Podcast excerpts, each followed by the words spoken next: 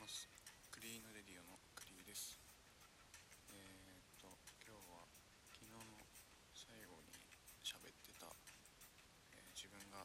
やろうとしてることあのブランドを通してサスティナブルについて発信していくっていうことにまあついてのなんだろうそういうことをちょっとこれから喋っていこうかなと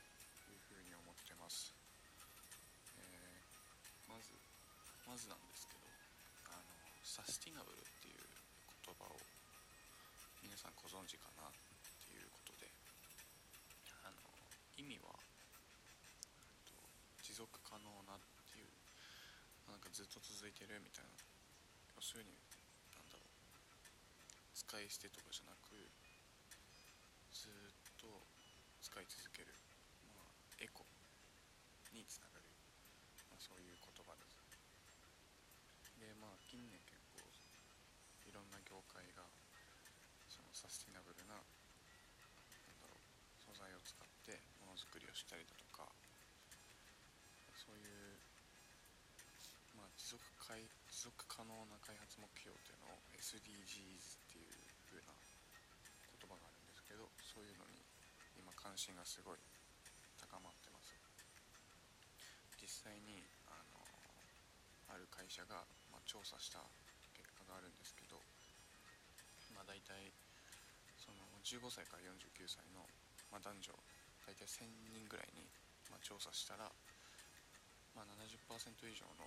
まあ、消費者消費者がそのサスティナブルを取り入れたいっていうふうに考えていることが分かったそうです。でやっぱまあそれっていうのはやっぱ自分たちの、まあ、未来にやっぱ直結する問題だからだと思います。で、まあ、やっぱりそれは今回の新型コロナウイルスを受けてやっぱり今もっとみんなそういう考えに、えー、やっぱ変化してるのかなっていうふうに思います、まあ、昨日も言いましたけどその地球の使いすぎ問題がってるのに何も行動せずやってきたからそのあれほど言ったのに何もしないからあの人口を減らさせてもらうみたいなそういう地球からのメッセージを今僕は、えー、感じ取ってます。でやっぱり僕のそのもともとなんか地球温暖化とか異常気象とかあとはまあ例えばオーストラリアのあの去年あった森林火災とかそういうのでこうなんかできないかなとかちょっと思ってるだけのただの傍観者だったんですけどでも本当今回の受けてなんかやらなきゃいけないなと思ってでまあそのタイミングでなんかちょっとその前のタイミングぐらいで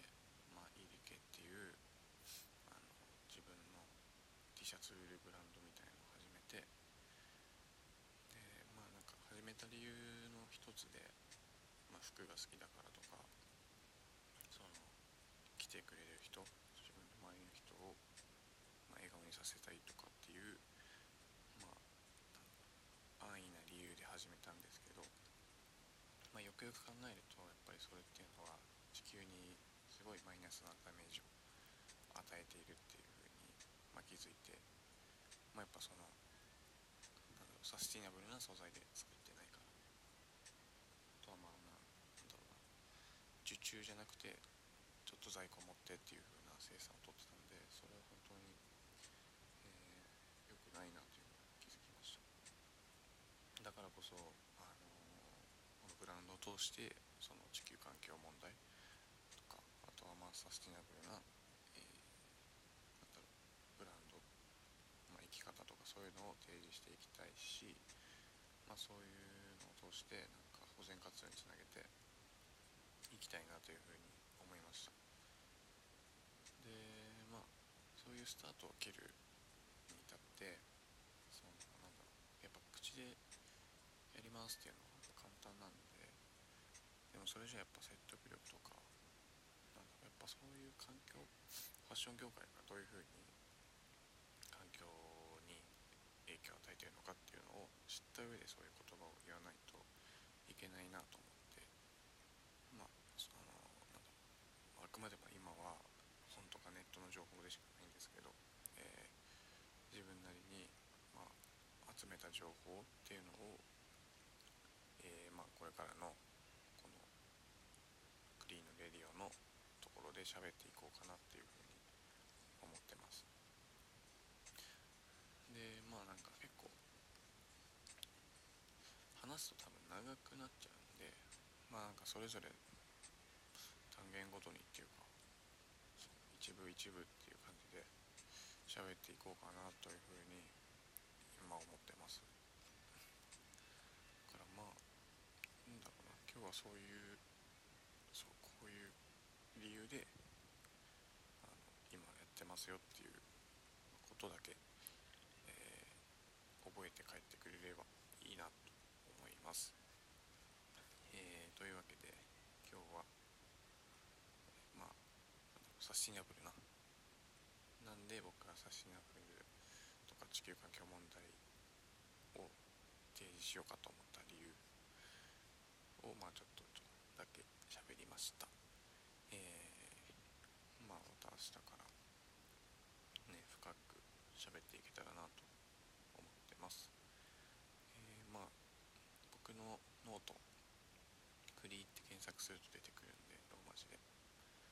ぜひそういうことを書いたりしてるんで見てください。あとそのブランドの方、えっと、EDK ILIK 下線オフィシャルでインスタで検索するとアカウント出てくるんで今あの T シャツ買ってもらうと今送料無料になってて T シャツ買ってもらうとあの半分寄付半分 WWF ジャパンっていう自然保護団体に寄付して残りの半分であのオーガニックな素材の生産に切り替えるための費用として、まあ、ちょっとしたなんかクラウドファンディングみたいな感じのことをしてるんでちょっとよかったらそっちも見てください。はい、えー、というわけで今日の今日は、